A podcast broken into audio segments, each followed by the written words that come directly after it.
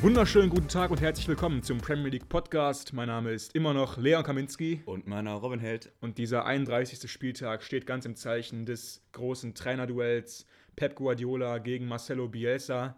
Und am Ende gab es da einen sehr überraschenden Gewinner, denn Marcelo Bielsa mit Leeds United haben Pep und Man City geschlagen. Und das vor Man Citys so großem Champions League-Spiel gegen Dortmund. Ich würde sagen, wir gehen direkt mal rein zum Spiel.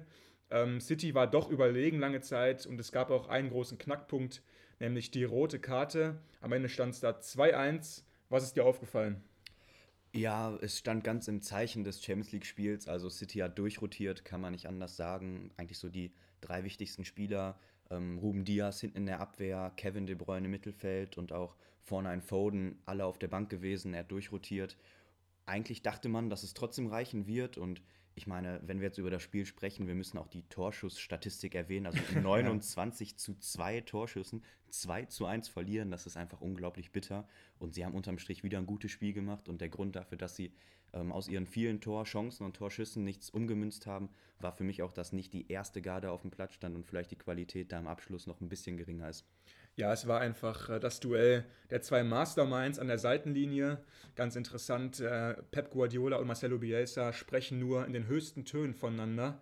Ähm, es gab jetzt auch die Anekdote, dass sie mal vor Jahren sich einfach in den Raum gesetzt hätten, über mehrere Stunden und nur über Fußball gesprochen haben. Also da sieht man schon, die beiden sind wirklich absolute Genies. Und ähm, City kam ja auch mit einer überragenden Form an. Die sind nämlich in den letzten 27 von 28 Pflichtspielen ungeschlagen gewesen. Und dementsprechend kam dieser, ja, dieser Rückschlag jetzt zur ganz falschen Zeit, weil man will jetzt einfach gegen Dortmund nochmal eine ganz andere Leistung zeigen als im Hinspiel. Ähm, meinst du, es war jetzt wirklich ähm, was Aussagekräftiges, diese Niederlage, oder war es einfach nur so ein Freakspiel? Mm, ich glaube, es war eher das Freakspiel. Also ich habe ja schon gesagt, Man Citys Leistung war immer noch sehr gut. Sie haben das Spiel dominiert, ähm, haben rotiert und trotzdem ein sehr starkes Team, ein offensiv starkes Team gut im Griff gehabt. Also man kann da City keinen großen Vorwurf machen und ich glaube auch nicht, dass das jetzt ein Fingerzeig ist für irgendwas. City wird Meister werden, ob jetzt in vier, fünf oder sechs Wochen ist nur noch eine Frage der Zeit. Ja, der Mann des Spiels war Stuart Dallas, die Allzweckwaffe von Leeds genau. United. Genau äh, unfassbar mit seinen über 30 Jahren, was er da immer noch abliefert, Spiel für Spiel. Und ähm, ja, sie gingen in Führung noch in der ersten Halbzeit durch Dallas.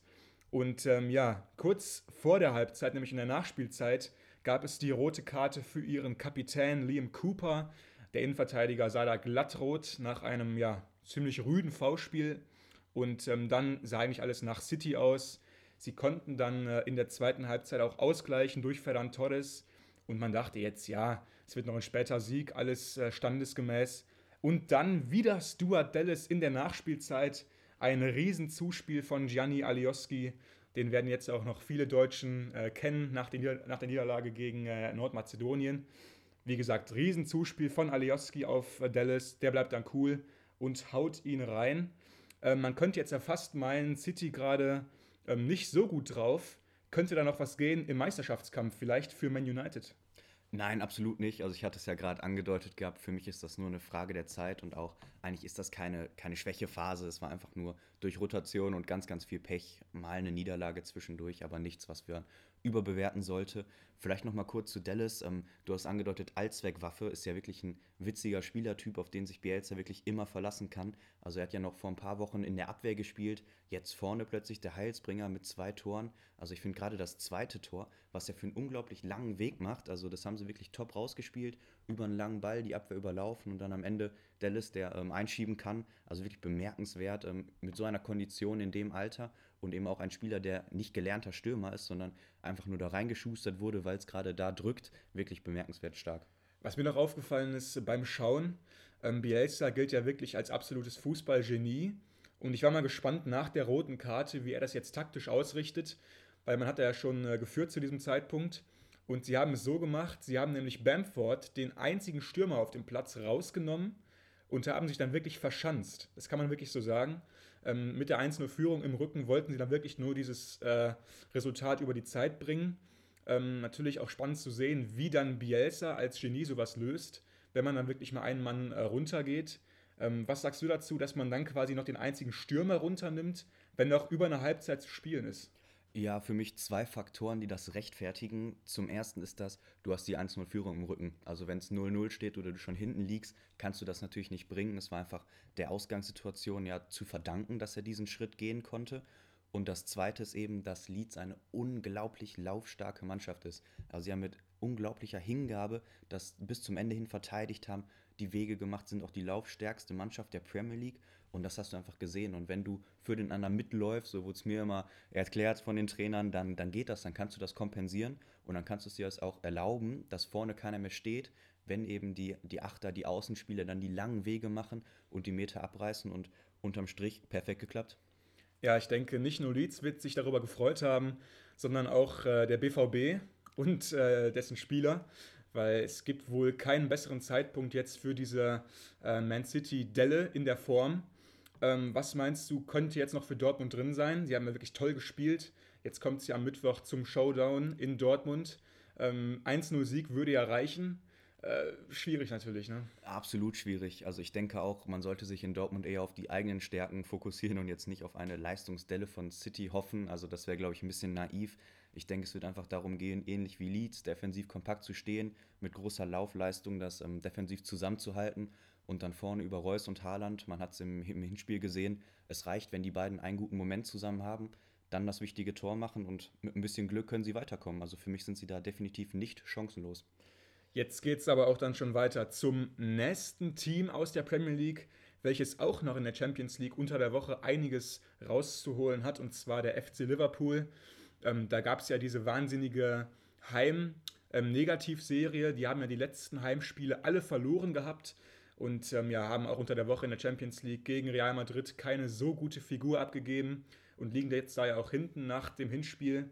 Jetzt kam es zum Duell Liverpool gegen Aston Villa. Ähm, ich habe es in der letzten äh, Folge schon kurz angeteasert gehabt. Da gab es ja, äh, ja im Hinspiel dieses historische 7 zu 2 für Aston Villa gegen den amtierenden Meister Liverpool. Ähm, viele Villa-Fans haben natürlich jetzt gehofft, dass es im Rückspiel so ähnlich enden könnte. Ich war da jetzt nicht ganz so optimistisch. Ähm, aber am Ende gab es dann den standesgemäßen 2 zu 1 Erfolg gegen Aston Villa, ähm, das ja auch schon geführt hat nach der ersten Halbzeit. Ähm, ja, schwieriges Spiel trotzdem für Klopp, da war man wieder nicht so durchschlagskräftig. Und am Ende hat es dann ein Ex-Nationalspieler, kann man jetzt fast sagen, rausgerissen für Jürgen Klopp. Genau, nämlich das war Trent Alexander Arnold, der wirklich mit einem Traumtor, also einem super Schlenzer aus 18, 19 Metern, das Spiel dann am Ende für ähm, Reds entscheiden konnte.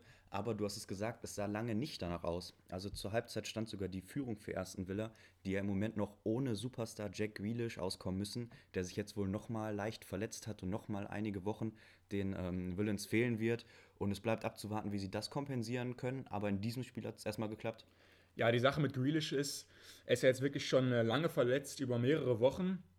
Und ähm, der Villa-Trainer Dean Smith wollte die Fans und die Presse immer noch so ein bisschen hinhalten und meinte eigentlich bei jeder Pressekonferenz vor einem Spiel, ja, jetzt reicht es noch nicht ganz aus, aber nächste Woche hoffen wir, dass er wieder dabei ist.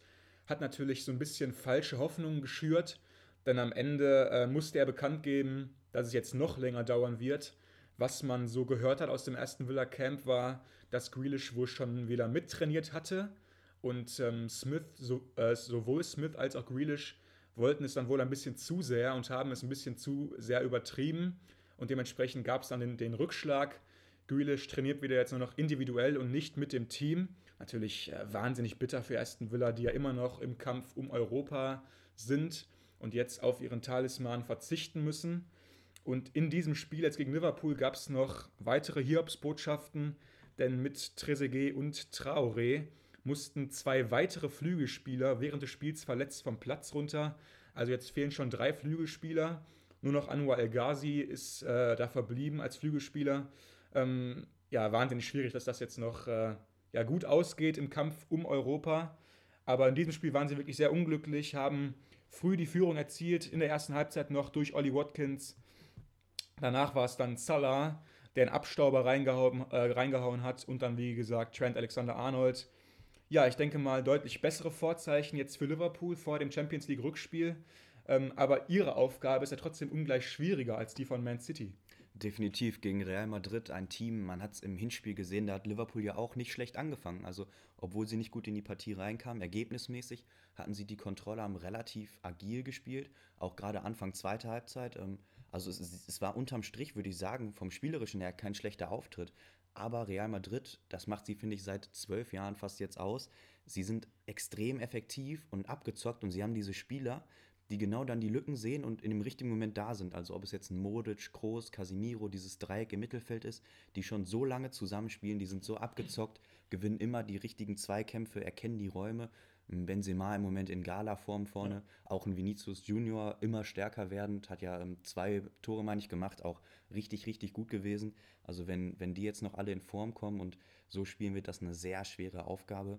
Hm, vielleicht noch ähm, zum Personal, da sind wir jetzt gar nicht drauf eingegangen. Bei Liverpool im Gegensatz zu City kaum Rotation. Also man hat gerade die Dreierreihe im Mittelfeld mit Wijnaldum, Fabinho und Milner wie in den letzten Wochen gleichgelassen und vorne nur Manet in Anführungsstrichen rausrotiert. Dafür Diego Jota auf dem Flügel gewesen und Firmino im Sturm und Salah auf dem Flügel. Also wirklich eine Top-Aufstellung und er hat da eben keine Rücksicht genommen auf das wichtige Spiel, was jetzt unter der Woche ansteht. Aber wo wir über Personal reden, also du hatte, ich hatte es jetzt, wir haben im Vorhinein schon ein bisschen drüber geredet und da hattest du ja schon angedeutet, dass du sehr unzufrieden mit den Einwechslungen von Aston Villa bist, weil es ja durchaus eine kritische Situation war. Man hat geführt und dann so rund um die 60. kamen diese verletzungsbedingten Wechsel dann. Aber vorher kam noch Ross Barclay rein für Nakamba und der hat ja auch wirklich keinen guten Auftritt gehabt, also Ross Barclay jetzt. Ja, also ich will jetzt nicht wieder anfangen, über Ross Barkley hier zu philosophieren. Ich denke, da muss man nur ein paar Folgen zurückgehen. Dann kann man sich dazu alles Nötige anhören, aus meiner Sicht. Aber nee, du hast es richtig gesagt, die Einwechslungen waren für mich falsch, weil Liverpool war wirklich nicht gut drauf und Aston Villa hat wirklich äh, lange Zeit geführt bis zur 57. So. Selbst nach dem Ausgleich steht es erst 1 zu 1, es ist also wieder alles offen es geht wieder von Null los quasi, dieses Spiel. Und warum versucht man dann nicht, dieses so im Moment ziemlich unsichere und auch passiv agierende Liverpool-Team ein bisschen zu reizen und dann wieder die Führung zu übernehmen? Das verstehe ich einfach nicht. Dazu kommt noch, dass man wirklich auch Waffen auf der Bank gehabt hätte, die offensiv äh, da einfach für Power und Schwung gesorgt äh, also haben könnten. Zum Beispiel den jungen Jacob Ramsey mit seiner Energie und mit seiner Frische aber auch ein El Ghazi, natürlich auch ein Keenan Davis, der letzte Woche gegen Fulham seine erste Torbeteiligung in der Premier League äh, feiern durfte. Aber was macht er? Er wechselt zuerst lange Zeit gar nicht aus und bringt dann Ross Barkley rein, der ja wirklich in katastrophaler Form ist einfach.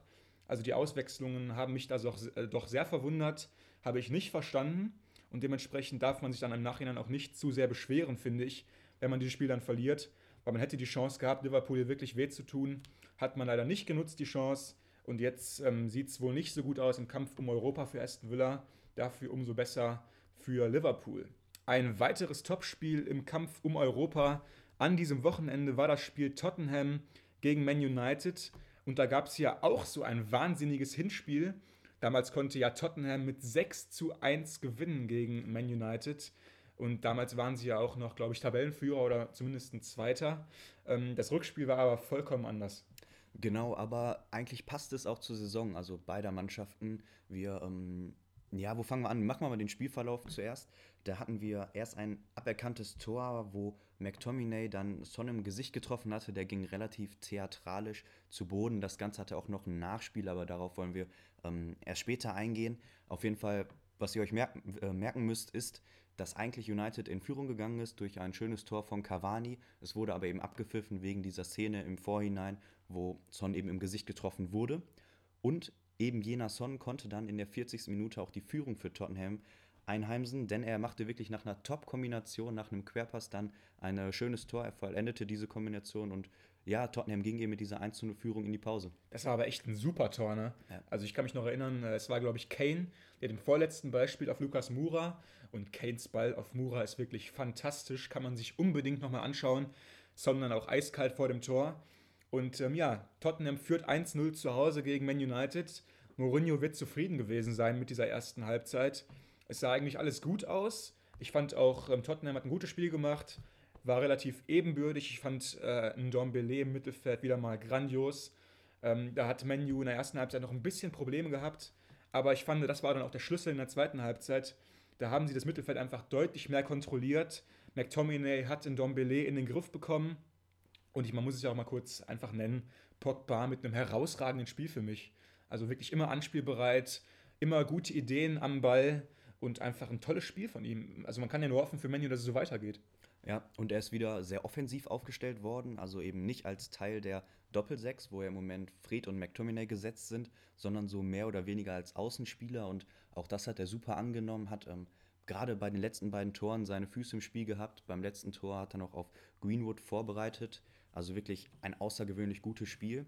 Aber wenn wir jetzt schon bei Einzellob sind, möchte ich noch einmal Mason, äh, nicht Mason, sondern doch. Doch, Mason Fuck. Greenwood. Ma Mason Greenwood, war richtig. Genau, Mason Greenwood hervorheben, der auch erst eingewechselt wurde und dann das Spiel fast im Alleingang gedreht hat, denn er hat eine Vorlage und ein Tor selber beigesteuert. Also wirklich sehr starker Auftritt. Ich finde, der fliegt auch noch so ein bisschen unterm Radar, so ein bisschen im Schatten von Phil Foden, aber wirklich auch, macht Top-Leistung, hat jetzt schon, ich glaube, ähnlich viele Tore wie Rooney als Teenager für United erzielt. Also er kann auch mit den großen Namen mithalten.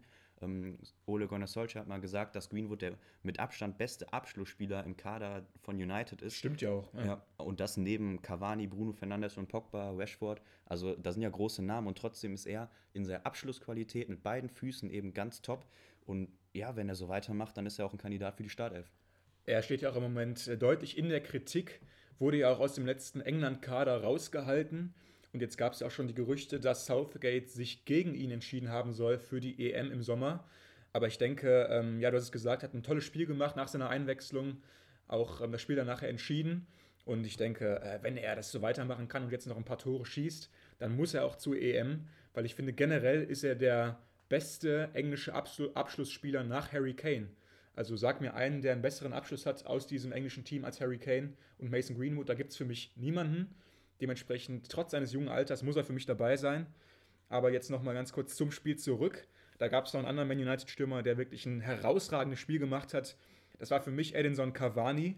Ich mag ihn ja eh sehr gerne und ich finde auch, dass Menu ihn noch von einem weiteren Jahr überzeugen sollte, weil er eben dieser sehr jungen Mannschaft auch so ein bisschen Erfahrung mitgibt, dieses gewisse Etwas, diese Abgeklärtheit hat man auch nachher gesehen in den letzten Minuten, als es darum ging, jetzt kein Tor mehr kassieren und möglichst auf dem Vorderfuß äh, zu bleiben.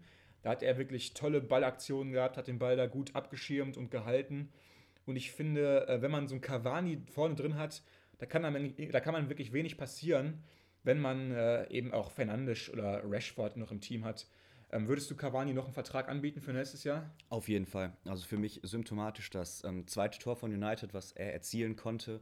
Ähm, das war wirklich auf Außen, haben sie sich ein bisschen kombiniert und dann quasi aus dem Stand hat Greenwood einfach mal eine Flanke in die Mitte geschlagen. Aber Cavani riecht eben sowas, hatte den perfekten Laufweg und hat dann per Flugkopfball das 2 zu 1 erzielt. Also ein herausragender Spieler, der auch für diese wichtigen Situationen den Unterschied machen kann und also wenn ich der Verantwortliche bei United wäre, ich würde ihm sofort einen neuen Vertrag anbieten. Für mich ist Cavani auch nach wie vor einer der besten Abschlussstürmer Europas, weil er ist häufig unauffällig im Spiel, das stimmt. Aber wenn er die Chance bekommt, wenn er guten Service bekommt von den Außen, dann liefert er immer und Kopfballstark, abschlussstark. Also er kann wirklich fast alles, was ein Stürmer können muss. Und wie gesagt, da kann Manu nur von profitieren, von einem starken Cavani. Ähm, Jetzt wollen wir noch mal kurz auf den Gesamtkontext dieses Spiels eingehen. Es endete, wie gesagt, 3 zu 1 für United, die auch damit Rache nehmen konnten für die 6 zu 1 Hinspielniederlage. Aber nach dem Spiel ging es so richtig hoch her zwischen den Trainern. Ähm, willst du mal kurz anfangen mit diesem auf dem Platz gejubelt zum Beispiel von Solskjaer? Es gab ja auch so eine kleine Diskussion darüber, ob das sein muss. Ja, das ist ja fast noch so ein bisschen Randnotiz. Also zusammenfassend kann man auf jeden Fall sagen, dass Mourinho und Solskjaer nicht mehr die besten Freunde in diesem Leben werden. Ähm, das, worauf du anspielst, war, glaube ich, nach Abpfiff, als dann Solskjaer wirklich ausgelassen mit den Spielern jubelt. Gerade in dem Moment, wo Mourinho fair rumgeht und abklatschen ja. will. Und dann wirkt es schon sehr provozierend war es wahrscheinlich auch, sowas ist gewollt, also sowas macht man nicht aus Versehen. Und dann natürlich die Bilder, so die entstanden sind mit dem jubelnden Solskjaer und dem niedergeschlagenen Mourinho, der ihn dann so ein bisschen angepisst anguckt. Also ist so ein bisschen rumgegangen. Aber was ähm, wirklich außergewöhnlich war, war dann die Pressekonferenz hinterher und die Interviews. Und ähm, ja, da flogen ja die Giftpfeile nur so hin und her.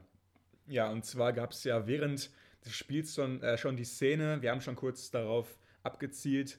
Ähm, Man United geht in Führung, aber der VAR schaut nochmal drüber und erkennt, dass McTominay ähm, Holmin Son im Vorfeld dieses Tores ganz klar ins Gesicht ja, geschlagen hat, kann man ja einfach sagen. Ja. Ähm, Son ist dann, wie gesagt, sehr leicht zu Boden gegangen und lag dann auch wirklich einige Minuten auf dem Platz.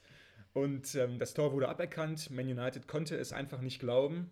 Und dann war es aber auch Ole Gunnar Solskjaer, der nach dem Spiel zuerst auf diese Szene wieder zu sprechen kam. Und der hat dann grob gesagt, dass wenn äh, Holminson sein Sohn wäre, der nach so einem Schlag zehn Minuten regungslos äh, auf dem Platz liegen würde und äh, ja die Hilfe einiger Kameraden bräuchte, um wieder aufzustehen, dass ähm, ja, er, wenn er eben sein Sohn wäre, kein Essen kriegen würde. Fand ich eine ziemlich komische Formulierung, aber ja. naja, kann man ja mal so stehen lassen. Und ähm, dann Mourinho, der alte Fuchs, kam dann natürlich noch raus, war ein bisschen genervt, dass die ganzen Reporter ihn gar nicht auf diese Schichelei ansprachen. Er hat es dann nochmal selber aufgebracht und meinte dann, dass er diese Äußerung von Solskjaer wirklich furchtbar fände und er wäre froh, dass ähm, Solskjaer nicht der Vater ist von Holmin Son und dass er einen besseren Vater hätte äh, und dass er diese Äußerung wirklich furchtbar fände. Er ist danach auch wortlos äh, von der Pressekonferenz ja, weggegangen, ähm, war sehr erbost darüber. Ich habe mir sofort gedacht, Mourinho weiß einfach, worauf es jetzt ankommt. Er ist eben dieser Fuchs und er schafft es einfach, dass nach so einer Niederlage alles auf einmal über ihn spricht und nicht mehr über die Mannschaft und diese schlechte Leistung in der zweiten Halbzeit. Weil man muss ja sagen, Tottenham gibt wieder eine Führung ab in einem Spiel, wo es nicht nötig äh, war eigentlich. Und Mourinho, man muss ja auch kurz einen Ton zu ihm sagen, es ist seine bisher schlechteste Saison als Trainer mit den meisten Niederlagen in einer Saison und wir sind noch lange nicht durch. Meinst du, es war jetzt so ein bisschen Ablenkung von Mourinho, was ich eher vermute? Oder hat, er das wirklich einfach komplett ernst gemeint und war einfach sauer? Mm, teils, teils. Also ich denke schon, dass er das im Hinterkopf hat. Aber wenn dann so eine Steilvorlage von Solskjaer kommt mit so, mit so einer komischen Aussage, also muss man jetzt einfach sagen, ohne Not. Also äh, er gewinnt 3 zu 1, ja. aber dann muss er noch auf, auf Son herumtreten, weil er zu lange am Boden lag wegen dieser Szene. Also für mich unverständlich. Und dann hat Mourinho das quasi nur noch verwertet, diese Steilvorlage. Hätte ich wahrscheinlich genauso gemacht und damit nimmt er einfach diesen Fokus von, von den Tottenham. Auch einfach, weil sie haben jetzt schon so viele Punkte nach Führung verloren. Hätten sie quasi all diese Punkte über die Zeit gebracht, würden wir bei Tottenham um einen Meisterschaftskandidaten sprechen. Also es ist wirklich unglaublich, wie viele Punkte sie verloren haben. Und United eben genau das Gegenteil. Also wenn United nicht all diese Rückstände wieder gedreht hätte, wäre United wahrscheinlich im Abstiegskampf. Also wirklich verkehrte Welten bei beiden, ganz andere Qualitäten. Und bei, ähm, bei den Spurs ist es eben so, dass sie diese Führungen nicht über die Zeit bringen, was ja immer eine Riesenqualität von Mourinho-Teams war. Eine 1-0-Führung knapp und dann auch wirklich eklig einfach über die Zeit zu bringen. Aber im Moment klappt das einfach nicht. Vielleicht auch noch passend dazu, für mich diese, dieses eklige Spiel. Also bei United, wenn wir uns die Startelf angucken, fünf gelbe Karten. Mhm. Bei Tottenham nicht eine. Nur Sissoko hat sich in der 92. extrem unnötig als Einwechselspieler dann noch eine gelbe Karte geholt. Also dieses abgezockte, diese, diese Nickeligkeit und dieser unbedingte Wille, dann auch dieses Spiel zu gewinnen, finde ich, sah man nur bei United. Und dazu passt auch das Ergebnis. Aber das liegt ja eher wirklich an der Mannschaft. Also das sind ja häufig einfach Attribute oder auch Mentalitätsfragen, die einfach eine Mannschaft sich selbst stellen muss.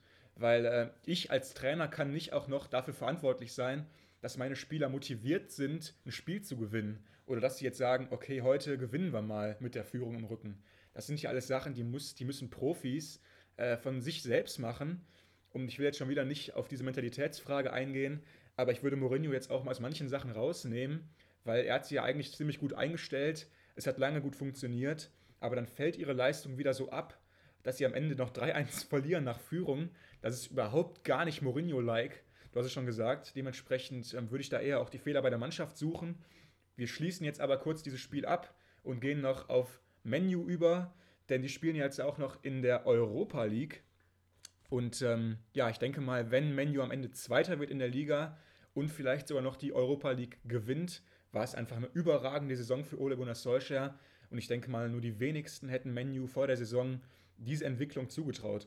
Ja, ich auch nicht, also muss ich ehrlich so sagen. Ich finde auch, dass das so in der Presse insgesamt noch so ein bisschen kaum wahrgenommen wird. Also alle sprechen ja. über Pep, Mourinho, die großen Namen sind in aller Munde, aber ein Solskjaer, der mit diesem Team, mit dieser taktischen Finesse und dieser, diesen Mentalitätsmonstern, die er da wirklich äh, gezüchtet hat, diese Spiele immer wieder dreht und jetzt Zweiter ist, in der Euroleague große Chancen hat, also das kann man gar nicht hoch genug hängen und United ist wieder zurück, fast bei alter Stärke und im Moment wirklich ein ernstzunehmendes Team, auch in den nächsten Jahren um den Titel ich würde noch gerne bei dem Spiel bleiben, bei Tottenham United und noch auf eine Personalie zu sprechen kommen, nämlich Harry Kane, der ebenfalls noch einen Nebenschauplatz eröffnet hat, ähm, wo Mourinho vielleicht auch von ablenken möchte, denn angeblich hat er intern verlauten lassen, dass er, sollte Tottenham die Champions League nicht erreichen, wonach es überhaupt nicht aussieht, dass er dann den Club doch Sie, verlassen wollen aus, würde. Sie es eben nicht erreichen. Ja, ja, genau, ja. so sowas gemeint. Und also das ist ja ein Riesenkuh. Also das ist ja der Spieler, Kane ist ja